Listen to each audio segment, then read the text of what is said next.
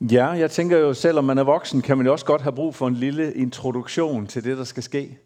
Og jeg har taget sådan en stol med her i dag. Og øh, det var ikke, fordi jeg ikke regnede med, at der var stol nok, men øh, det er sådan en særlig stol, og den kommer ikke på auktion, selvom den er særlig. Øh, den øh, havde vi for en del år siden i vores sommerhus, øh, da børnene var små. Og øh, på en eller anden måde, så var det sådan en stol, der blev trukket frem, hvis vi lige manglede en stol. Og så fik den et navn. Øh, den kom til at hedde Domstolen. Og jeg kan sådan set ikke rigtig forklare, hvorfor den gjorde det. Men det er det, den skal agere som i dag, så derfor tænkte jeg, det var relevant at tage den med. Øh, så det kommer jeg lidt tilbage til, og kommer til at, at forklare, hvad det går ud på med den her lille domstol. Nu vil vi øh, læse den tekst, som øh, jeg gerne vil prædike over i dag, under overskriften Jesus forvandles, og Jesus forvandler. Og den står i Matteus evangeliet kapitel 17, og der læser vi de første otte vers. Seks dage efter tog Jesus Peter og Jakob og hans bror Johannes med sig og førte dem op på et højt bjerg, hvor de var alene. Og han blev forvandlet for øjnene af dem, og hans ansigt lyste som solen, og hans klæder blev hvide som lyset. Og se, Moses og Elias kom til syne for dem og talte med ham. Så udbrød Peter og sagde til Jesus, Herre, det er godt, at vi er her. Hvis du vil, bygger jeg tre hytter. En til dig, og en til Moses, og en til Elias. Mens han endnu talte, se, der overskyggede en lysende sky dem, og der lød en røst fra skyen. Det er min elskede søn. I ham har jeg fundet velbehag. Hør ham. Da disciplerne hørte det, faldt de ned på deres ansigt og blev grebet af stor frygt. Men Jesus gik hen og rørte ved dem og sagde, Rejs jer og frygt ikke. Og da de løftede deres blik, kunne de kun se Jesus alene. Amen.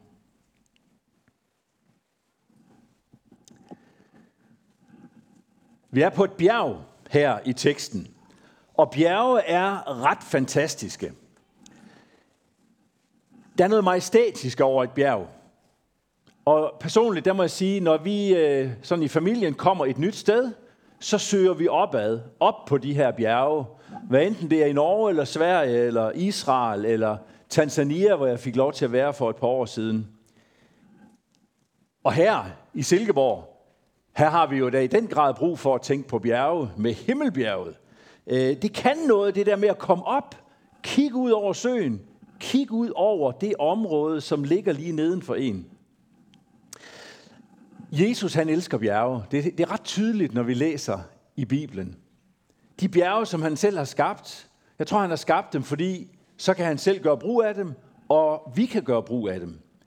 Vi kan øh, få lov til at trække os tilbage og være stille og nyde udsigten.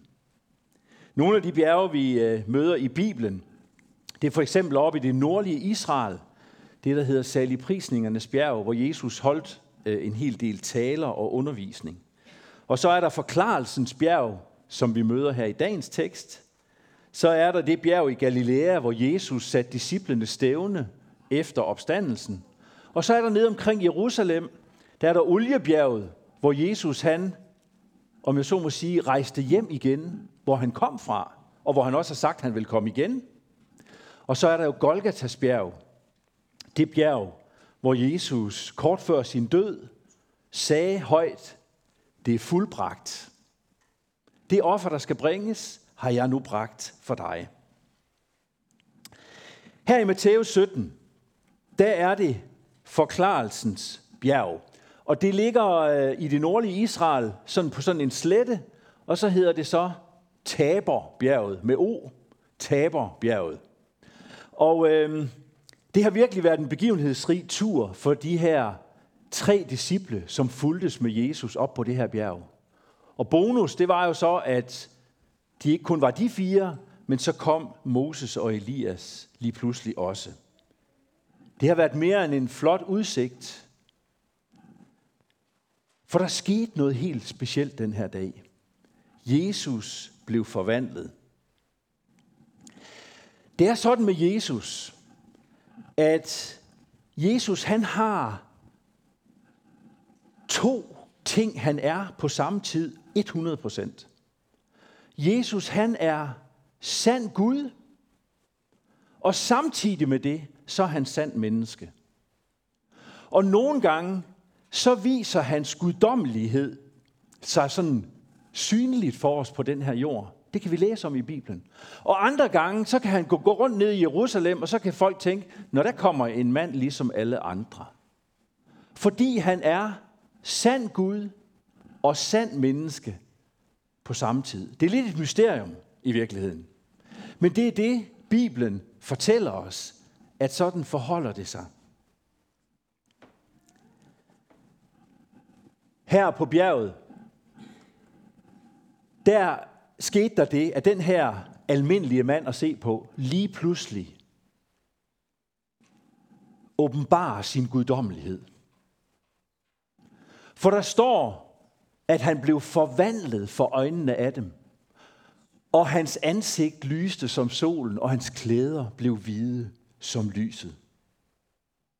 Her der får disciplene sådan et lille glimt af Jesu herlighedslæme. Jesu guddommelighed. Det gjorde de også, når han sådan gjorde under, når han forvandlede ting fra noget til noget andet. For eksempel forvandlede han vand til vin. Men her er det altså hans egen skikkelse, som simpelthen forvandles. Filippa, hun læste et afsnit fra Filipperbrevet her for lidt siden, og jeg har bare lige et enkelt vers der. Jesus havde Guds skikkelse, men han gav afkald på det. Og så blev han menneskelig.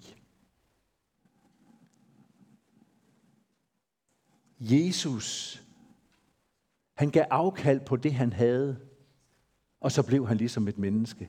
Og så her på bjerget, så er det ligesom om, så tager han det lige på sig igen, eller han viser det, han stadigvæk er, nemlig guddommelig.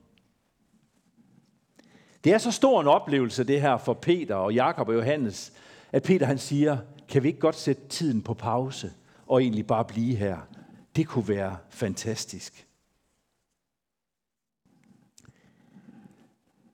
Vi mennesker, vi er ikke Gud og menneske på samme tid. Vi er ikke både guddommelige og menneskelige på samme tid, som Jesus er. Vi er skabt af Gud, og vi er elsket af Gud. Men Bibelen siger alligevel, at med os mennesker, der er det sådan, at når vi kommer til tro på Jesus og bliver frelst, så har vi to naturer. Egentlig så fødes vi som mennesker og har egentlig en natur, hvor vi er modstandere af Gud, kan man sige. Vi vil ikke det, Gud han vil. Bibelen kalder det, at vi er fortabte syndere. Når vi så kommer til tro på Jesus, så sker der noget. Så får vi en ny natur. En ny natur, for, som faktisk i modsætning til den gamle natur begynder at spørge, Gud, hvad vil du, at jeg skal gøre? Ja, vi begynder faktisk at synge den sang, som vi sang her. Herre, jeg vil gerne tjene, tjene dig, og dig alene. Det er den nye natur. Det er det, der sker, når et menneske kommer til tro på Jesus. At man får den her nye natur. Man bliver så at sige forvandlet fra kun at være en fortabt sønder til at blive en retfærdiggjort sønder. En ren sønder. Og det er man så på samme tid.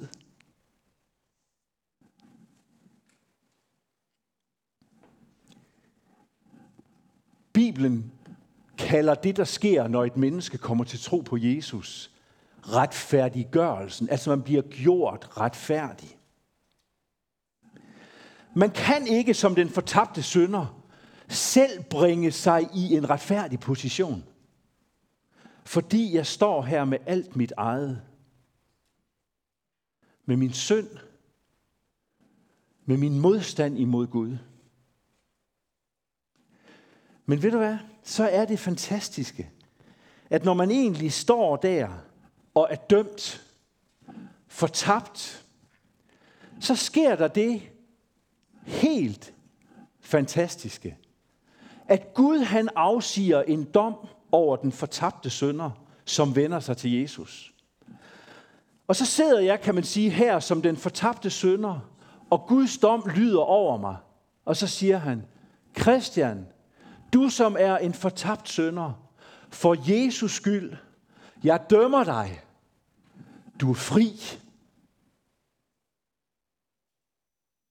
Så det, der sker, når et menneske bliver frelst, det er, at man dømmes fri fra al synd, fra al uretfærdighed. Fordi der var en anden, der på korset blev dømt i mit sted. Og tog alt det, som jeg har gjort, der er forkert, og betalte for det. Han fik dommen, og han døde. Jeg får en frifindelsestrøm. En frifindelsesdom, og jeg skal leve. Hvordan føles det? Hvordan mærkes det? Nogle dage synes jeg egentlig, det føles rart. Andre dage, så registrerer jeg det nærmest ikke. Og hvis vi, der er herinde i kirkesalen, skulle sige, hvordan føles det egentlig at være en retfærdiggjort sønder, så vil vi få mange forskellige vidnesbyrd om det. For det føles meget forskelligt og opleves meget forskelligt. Derfor er det da heller ikke det, der er interessant. Det, der er interessant, det er, at ham, som har afsagt frifindelsesdommen over mig for Jesus skyld, han har afsagt en dom, der ikke kan ankes. Selvom Satan måtte sige, jamen Christian, med alt det, du har i bagagen, du kan da ikke blive frelst.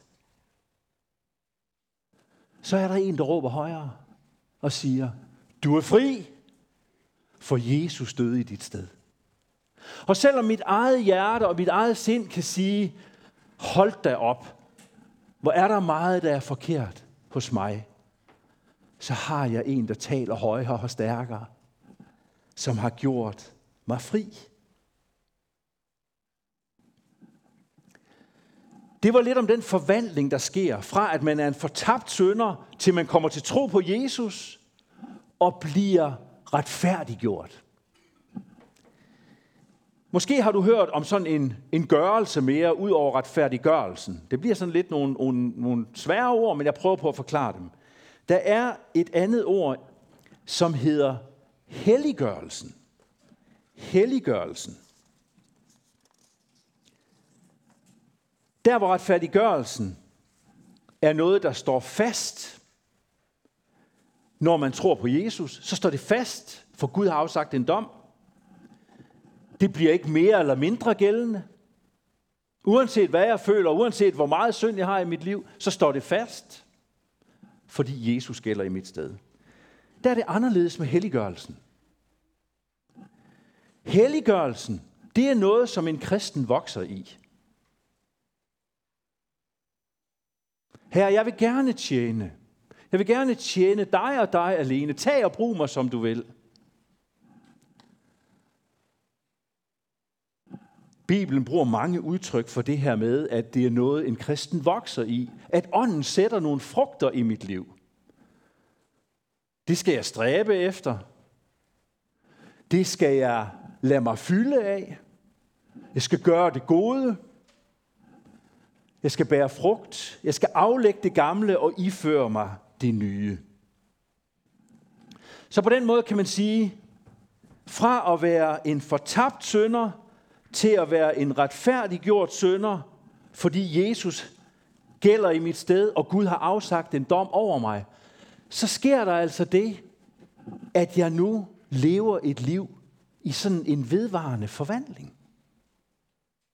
Paulus han siger sådan her i Rombrød kapitel 12, så formaner jeg brødre og søstre ved Guds barmhjertighed til at bringe jeres læmer som et levende og helligt offer, der er Gud til behag. Det skal være jeres åndelige Guds tjeneste. Og tilpas jer ikke denne verden, men lad jer forvandle. Lad jer forvandle ved, at sindet fornyes, så I kan skønne, hvad der er Guds vilje. Det gode, det som behager ham, og det fuldkommende. Det er faktisk blevet formålet med dit liv, når du nu har mødt Jesus og lever i den her verden. Så det der er blevet formålet. Det kan udtrykkes på flere måder, men nu er det lige det udtryk, jeg tager frem her.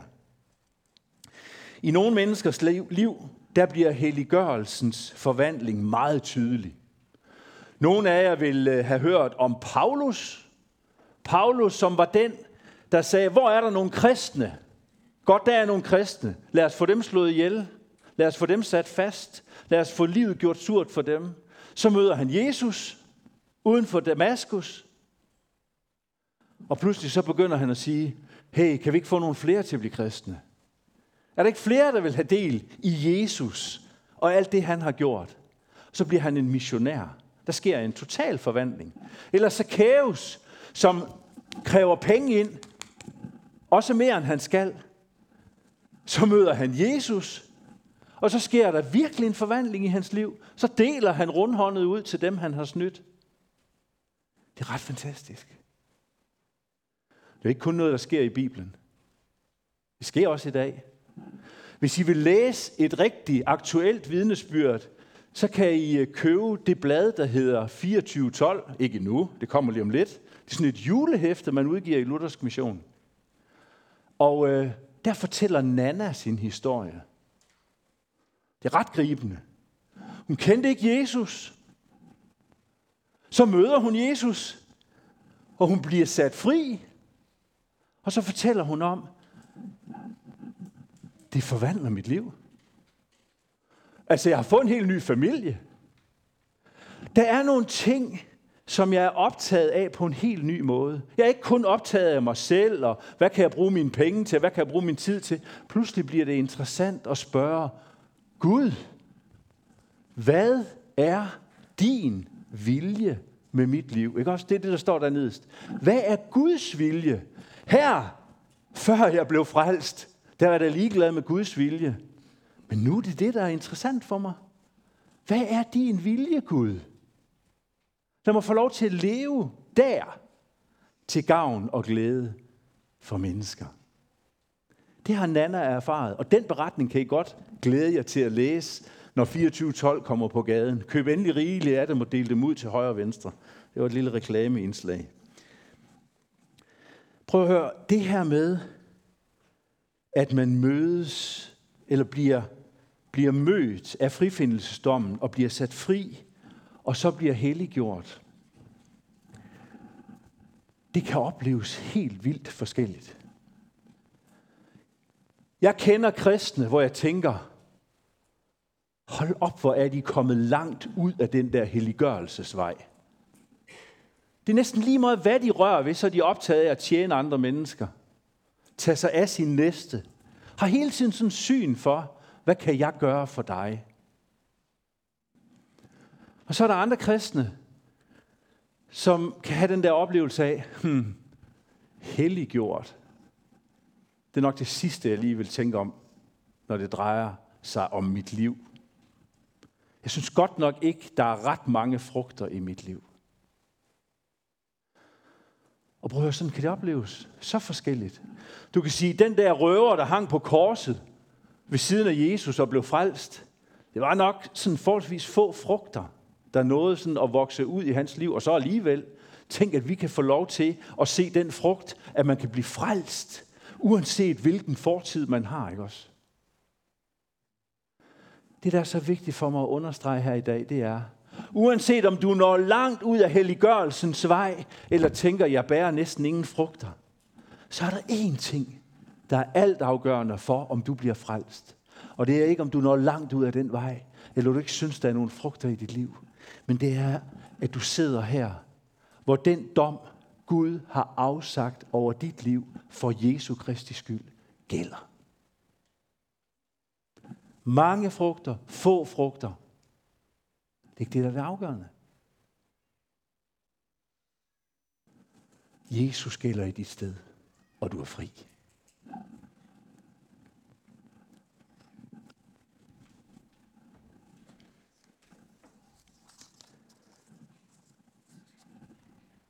Nu har jeg nævnt to gørelser, hvor Jesus han forvandler, griber ind. Der sker noget, der står fast. Der sker noget, der vokser. Og nu bliver det vildt. Og det er så den tredje ting, og den sidste ting, jeg vil dele med jer i dag. Prøv at se her. Der er noget, der hedder herliggørelsen. Altså vi har tre gørelser i dag. En retfærdiggørelse, en helliggørelse og så en herliggørelse. Og der står der sådan her, i Filipperbrevet, der står sådan her, Vort borgerskab er i himlene. Derfra venter vi også Herren Jesus Kristus som frelser. Han skal forvandle. Han skal forvandle vort fornedrede lægeme og give det skikkelse som hans herliggjorte lægeme med den kraft, hvormed han kan underlægge sig alt. Det er vildt. Det er det her, du har i vente, du som tror på Jesus. Om dit ansigt skal lyse, og dine klæder skal blive hvide som lyset, det øh, ved jeg ikke. Det er jo utænkeligt i hvert fald. For han er en første grød, og vi følger efter ham. Det betyder, at vi kommer til at ligne ham. Paulus siger i 1. Korinther kapitel 15, at vi skal ikke alle sove hen, det vil sige, at vi skal ikke alle døde, eller dø, fordi Jesus han kommer igen en dag, men vi skal alle forvandles. Den, som er retfærdiggjort, skal forvandles. Er det ikke fantastisk? Midt ind i det der, hvor man kan tænke, hold op, hvad bliver der af det hele, og der er kriser, og der er alt muligt. Og det skal vi tage os af, og det skal vi tage alvorligt. Men der er bare noget, der er større. Der er et fristed. Både her og nu, hvor jeg bliver dømt fri fra alt mit eget, og så har jeg en herlighed i vente. Det er jo helt fantastisk. Mine svigerforældre, de er døde nu. De boede på Fyn, og de troede på Jesus. Men de talte ikke ret meget om det. På den måde er min kone og jeg fra to meget forskellige hjem. Men jeg er ikke i tvivl om, at de troede på Jesus.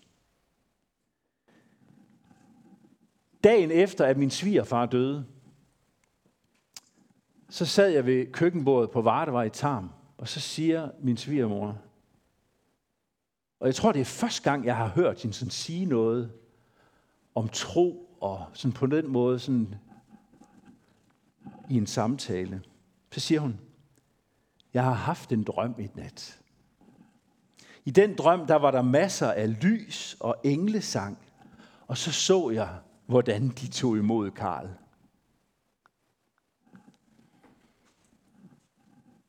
Måske fik hun et billede af det her, den her forvandling, den her herliggørelse, som fik lov til at blive Karl til del.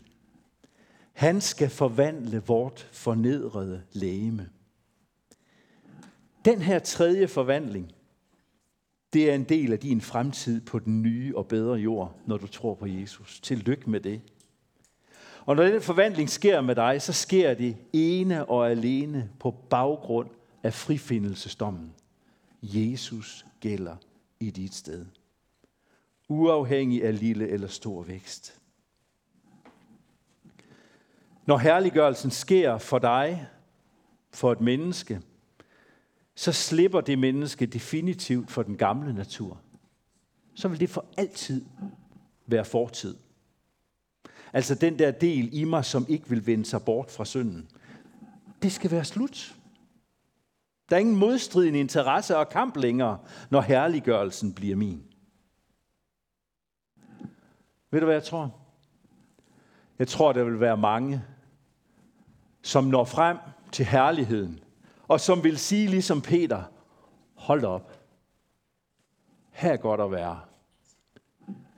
Kunne vi ikke lige blive her lidt længere?